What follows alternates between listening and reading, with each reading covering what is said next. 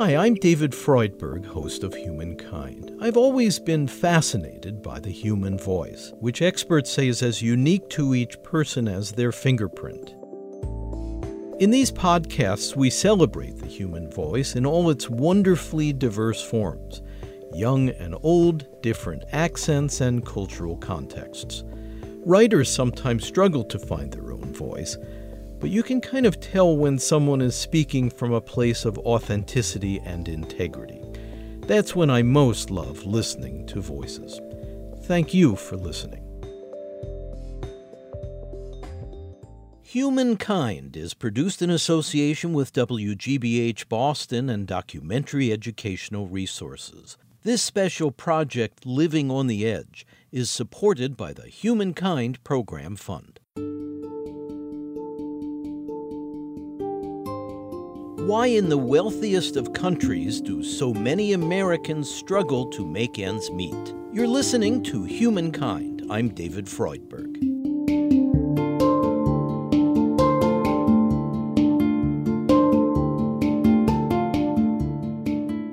There are people in this world so hungry that God cannot appear to them except in the form of bread, said Mohandas Gandhi of India, who worked to uplift his people from rampant poverty.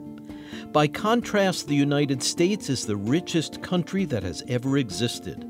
Yet, even in this land of plenty, the poor have always been with us.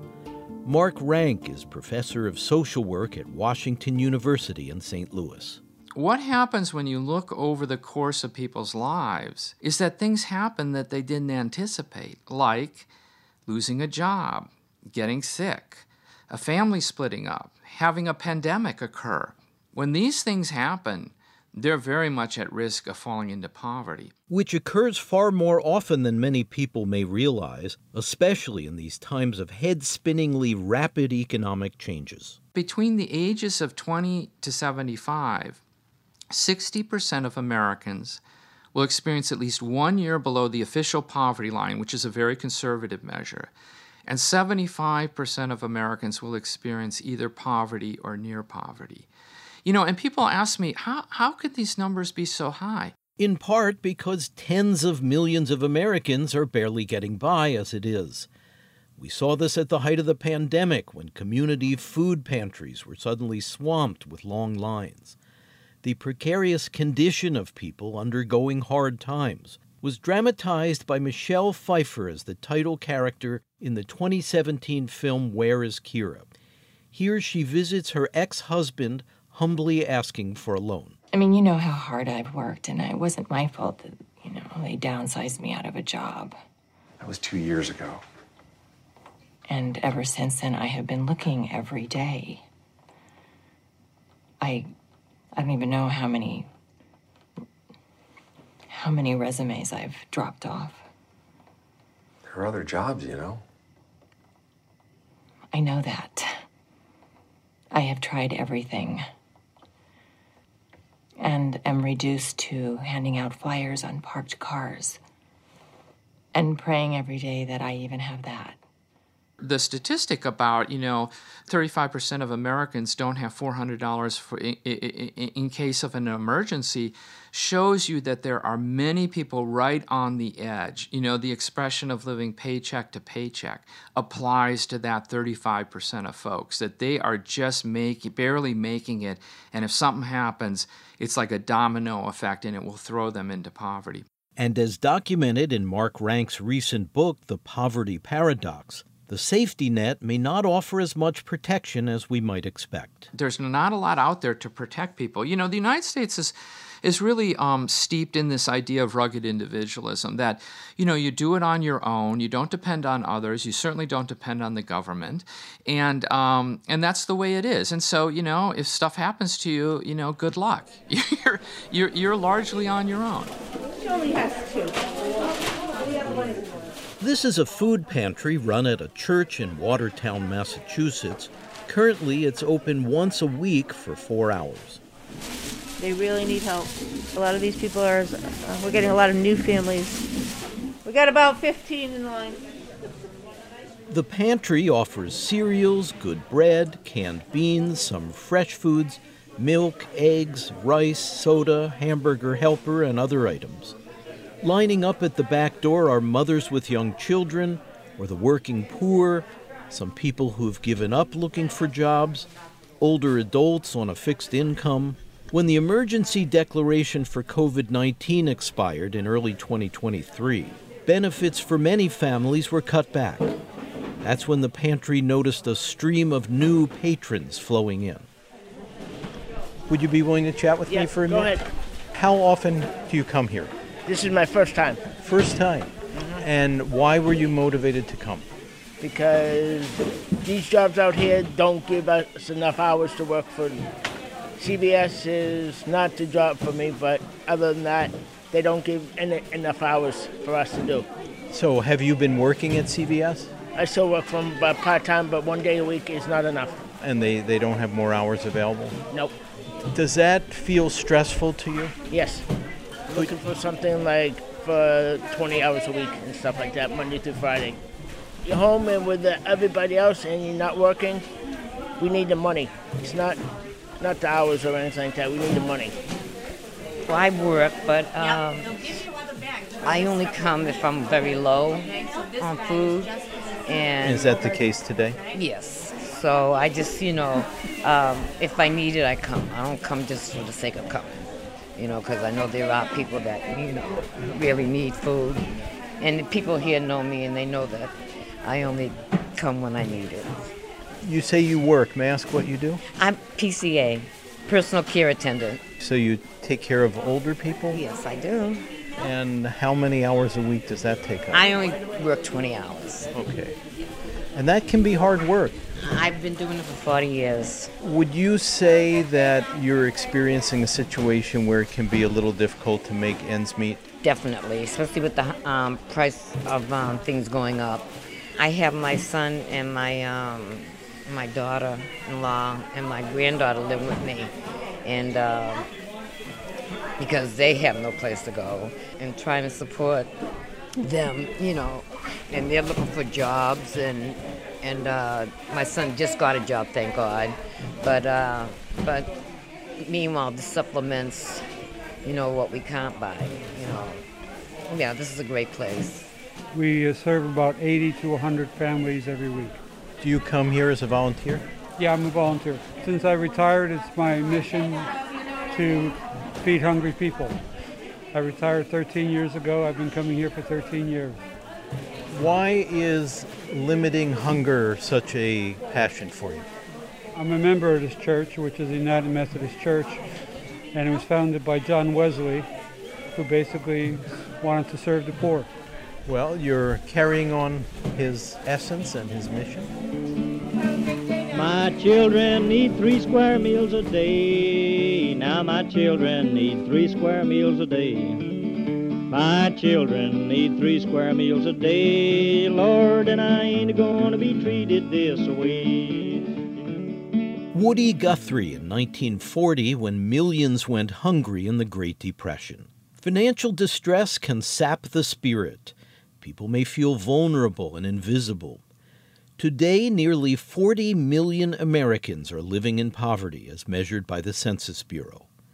These include over 11 million children, and one in three older adults is considered economically insecure, even with Medicare and Social Security, according to the National Council on Aging. Mark Rank. Within the United States, we've often thought of poverty as an issue of us versus them. And the them, you know, are various groups, but when we think about poverty, we often think of folks that are living in inner cities, folks that are people of color. Somehow they're kind of out groups. And that's the way we've always kind of thought about poverty. Um, you know, the, the deeper sort of question with that is, is that, you know, individuals are basically to blame for their poverty. If you're laid off through no fault of your own, or if you get sick, you could still end up at the food pantry. And of course, some people do find themselves in dire straits as the result of poor decisions they've made. But we've all made regrettable mistakes, sometimes whoppers. The difference may be that for people living on the edge with very little cushion, it's much harder to bounce back. Rather than um, thinking about poverty as an issue of them, we really need to think about this as an issue of us. A principle that was embraced by the Biden administration as America grappled with the public health crisis of the pandemic. But as Mark Rank points out, even before COVID 19, there were a lot of misconceptions about people who are struggling. Most folks in poverty, um, white, black, Hispanic, do not live in inner cities. Some do, and poverty is quite high there. But there's more folks in poverty living in suburban areas, and um, and really the the most sort of deep entrenched poverty is actually in rural America. So places like Appalachia or the Mississippi Delta or um, uh, American Indian reservations, those are places that have actually the highest rates of poverty. But we often don't think about that when, when, in our image of, you know, who is poor? Um, where does poverty reside? And, you know, part of that may be kind of out of sight, out of mind. But it was difficult to be in denial when America hit the low point of the Depression a fourth of workers were rendered jobless. From director John Ford's 1940 film The Grapes of Wrath, in which an Oklahoma tenant farmer was expelled from his home because the landlord determined it was no longer profitable. We couldn't do on any less than what our share is now. Well, the children ain't getting enough to eat as it is, and they're so ragged. I can't help that. All I know is I got my orders. They told me to tell you to get off, and that's what I'm telling you. You mean get off my own land? Now, don't go to blaming me. It ain't my fault. Whose fault is it? You know who owns the land, the Shawnee Land and Cattle Company. And who's the Shawnee Land and Cattle Company? It ain't nobody. It's a company. They got a president, ain't they? They got somebody who knows what a shotgun's for, ain't they? Oh, son, it ain't his fault because the bank tells him what to do. All right. Where's the bank? Tulsa. What's the use of picking on him? He ain't nothing but the manager. And he's half crazy himself trying to keep up with his orders from the east. Then who do we shoot? Brother, I don't know. If I did, I'd tell you. I just don't know who's to blame. Well, I'm right here to tell you, mister, there ain't nobody gonna push me off my land.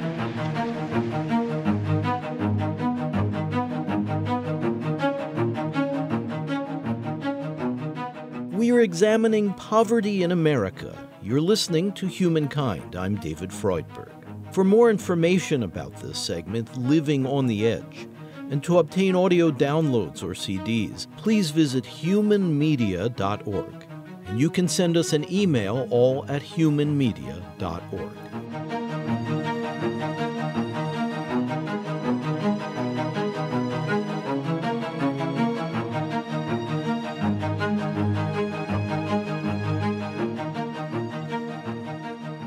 Today, a large swath of our population is squeezed by the impacts of income inequality. The Economic Policy Institute in Washington calculates that the top 1% of Americans now hold a record share of earnings, while the bottom 90% has hit an historic low. The growing gap between the rich and the poor in this country is a direct result of policy decisions, not the immorality and the lack of personal um, work of poor people. Reverend William Barber, now at Yale University, leads the Poor People's Campaign. Policy decisions made here in Washington and in our state capitals, but those decisions have been supported by well funded myths. Corporate interests have sent their representatives here to preach personal responsibility and the danger of government intervention. But the truth is, we must take a collective responsibility for the inequality, the unjust laws, and systems created God did not make us poor. Greed and abuse and power make us poor. The U.S. Constitution in Article 1 tasks Congress with providing for the general welfare. And much of today's anti poverty insurance system was formulated by the U.S. government in the Depression, when the lifetime savings of many Americans were wiped out. To the chagrin of congressional opponents, these basic safeguards became woven into the fabric of American life. Democratic President Franklin Roosevelt in 1935. This Social Security measure gives at least some protection to 30 millions of our citizens who will reap direct benefits through unemployment compensation, through old age pensions, and through increased services for the protection of children and the prevention of ill health. But a half century later, the pendulum had swung in the opposite direction. Republican President Ronald Reagan in 1987. Last year, in my State of the Union message, I called for an overhaul of our welfare system. Since that time, I've sent to Congress a carefully designed package of proposals that rejects the old federal approach of sweeping solutions dictated from Washington. For millions of Americans, though, the crucial protection of medical coverage was significantly left out. In an attempt to fill that gap, the Clinton administration in the 1990s proposed grand plans, but lobbyists for the insurance industry and others pushed back. Ultimately, it was under the Affordable Care Act, which passed in 2010, that about 20 million people, including many low income Americans, gained access to health care. President Barack Obama at the White House signing ceremony. This year, tens of thousands of uninsured Americans with pre existing conditions, the parents of children who have a pre existing condition, will finally be able to purchase the coverage they need. This year, insurance companies will no longer be able to drop people's coverage when they get sick or place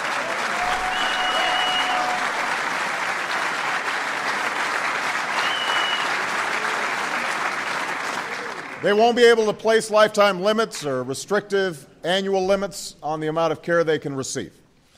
This year, this year, all new insurance plans will be required to offer free preventive care. And this year, young adults will be able to stay on their parents' policies until they are 26 years old. That happens this year. The new law, which came to be known as Obamacare, did have its problems, notably with the rocky rollout of the ACA website in 2013. Republican opponents waged a fierce fight over the requirement that all eligible adults purchase an insurance policy. A public option offering a Medicare for all model was thwarted in congressional negotiations.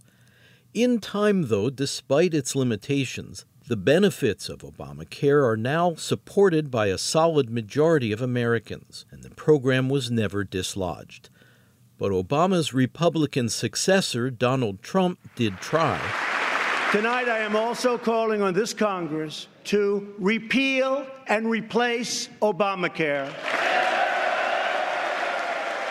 Republican Senate leader Mitch McConnell. Seven years after Obamacare was imposed on our country, we will vote on the critical first step to finally move beyond its failures.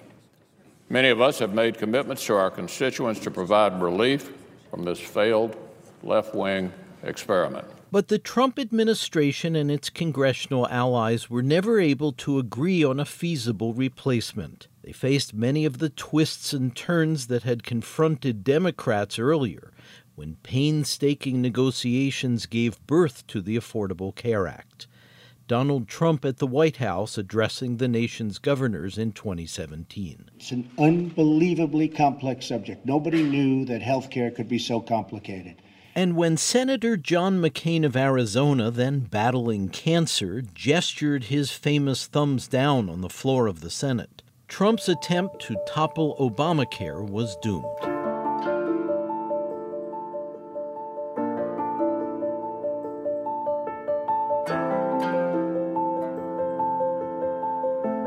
For all of its intricacy, the Affordable Care Act did bring many tangible benefits, which even some skeptics eventually embraced. In Maryland, there was a program that offered some limited assistance for folks who didn't have insurance. Physician Kisha Davis is the health officer for Montgomery County, Maryland. She remembers conditions before the state accepted Obamacare's Medicaid coverage for needy Americans. You got, I think, around six primary care visits a year, a discount on medications, some limited labs. Um, which for a patient who has a lot of health problems, that really isn't much. It doesn't go very far.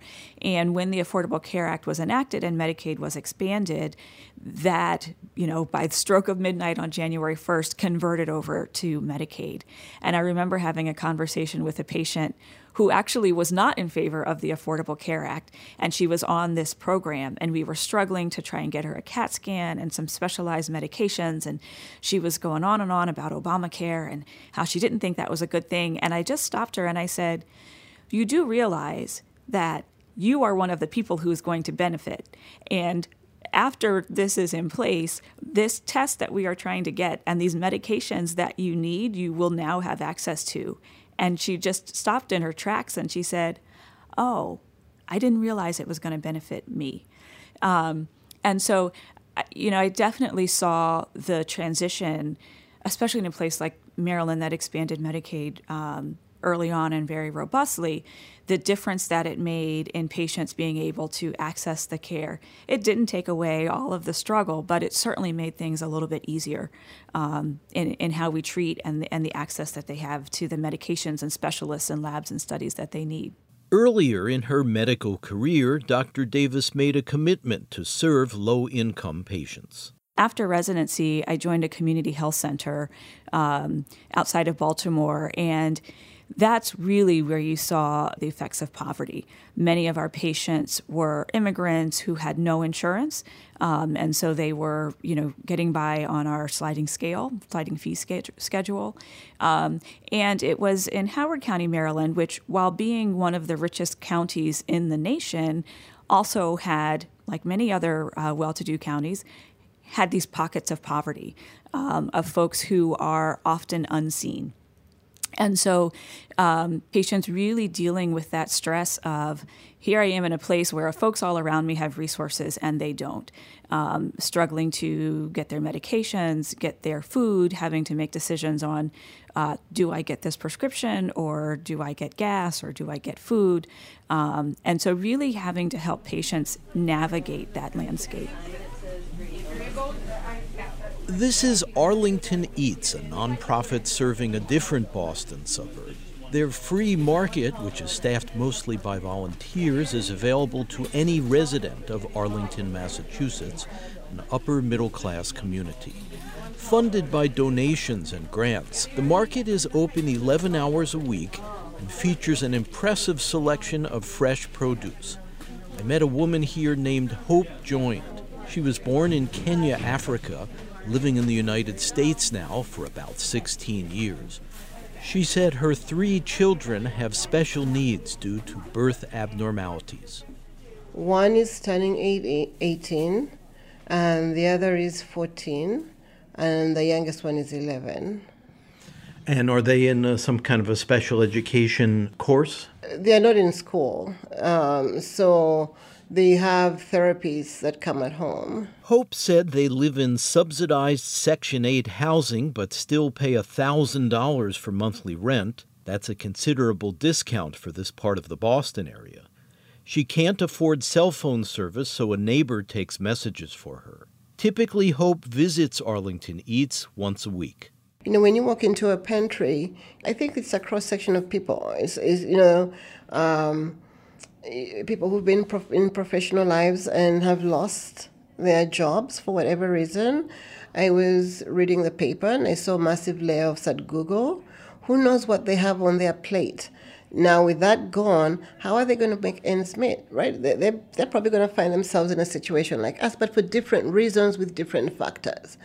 You know, a person like mine is medically driven. This is what drew me here and interfered with my personal dreams. You know, dreams myself to develop myself and, and do things I would have wanted. I wake up in the morning and I wish I had done this and I wish I had done this. I wish I'd finished college.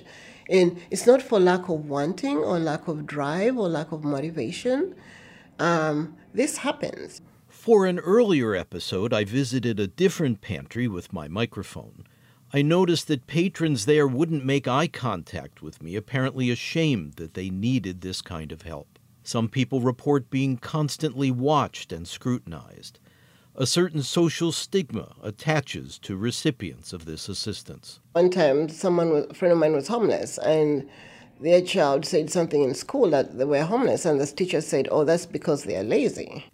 We're never really understanding how they got there, why they were homeless, what happened. Uh, it's just a cultural perception, right? And so, and I think for us in that situation, you either have to look at it and say, how do I get myself from under out of this, and keep trying every day and not give up, in hoping that an opening will open up. What kind of opening do you think might open up for you, or what are you hoping for? I just want my kids to be able to have meaning in their lives. Do you know? Um, Eh, you know, as a mother, that's my first thing. I have to take care of. You know, I mean, when we don't, you, you can see what happens in the street when children are not supervised and run into the wrong group and what happens. Yeah, so for me, I think that's my priority first before anything else. And that priority then dictates when and where I can go to work.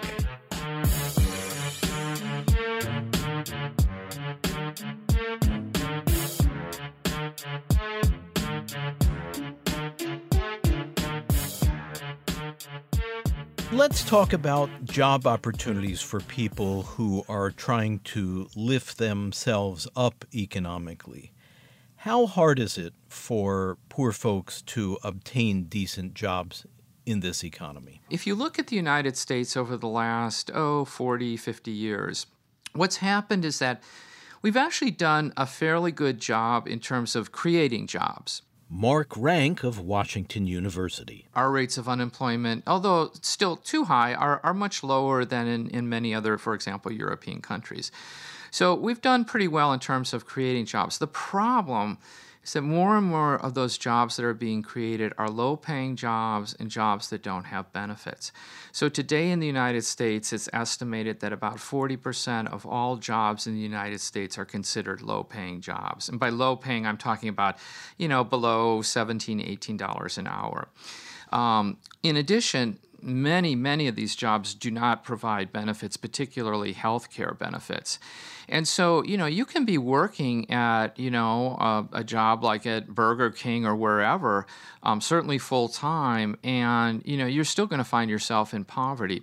So, that's uh, to me that's one of the key problems um, and one of the key uh, reasons for poverty is that we don't provide enough livable wage jobs that can support folks and those jobs don't um, often don't have key benefits that people need to live a, a, a livable life, including health care, um, retirement benefits, other things as well. So that sort of compounds the low wage to not have appropriate benefits. Yeah, that's right. And and the the social safety net in the United States is incredibly weak. So if you compare what we offer in terms of kind of protections to people versus other countries, we're, we're the only industrialized country that does not have universal health care. I mean, think about that. Every uh, basically every other you know high economy country provides universal health care. We don't, and the reason is we don't view that as a human right. Most other countries say, you know what, having access to health care is a human right. Here, it's on your own. You know, if, if you can afford it, great. If you can't, then you don't get anything. And that's, again, that's kind of the mindset that we have in this country.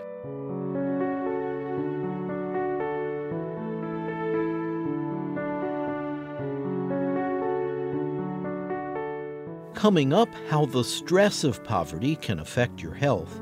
And we listen to moving stories of low income Americans from a remarkable hearing before Congress.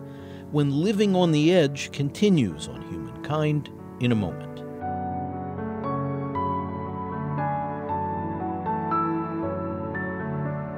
The executive producer is David Freudberg. Please subscribe to our free weekly podcast. The title is Humankind on Public Radio. You can find it at Apple Podcasts, Spotify, and all major podcast services, as well as through our website. Again, the podcast title is Humankind on Public Radio. And if you'd like to support our program, please visit humankindpodcast.org and at the top, click on How You Can Help. Thank you.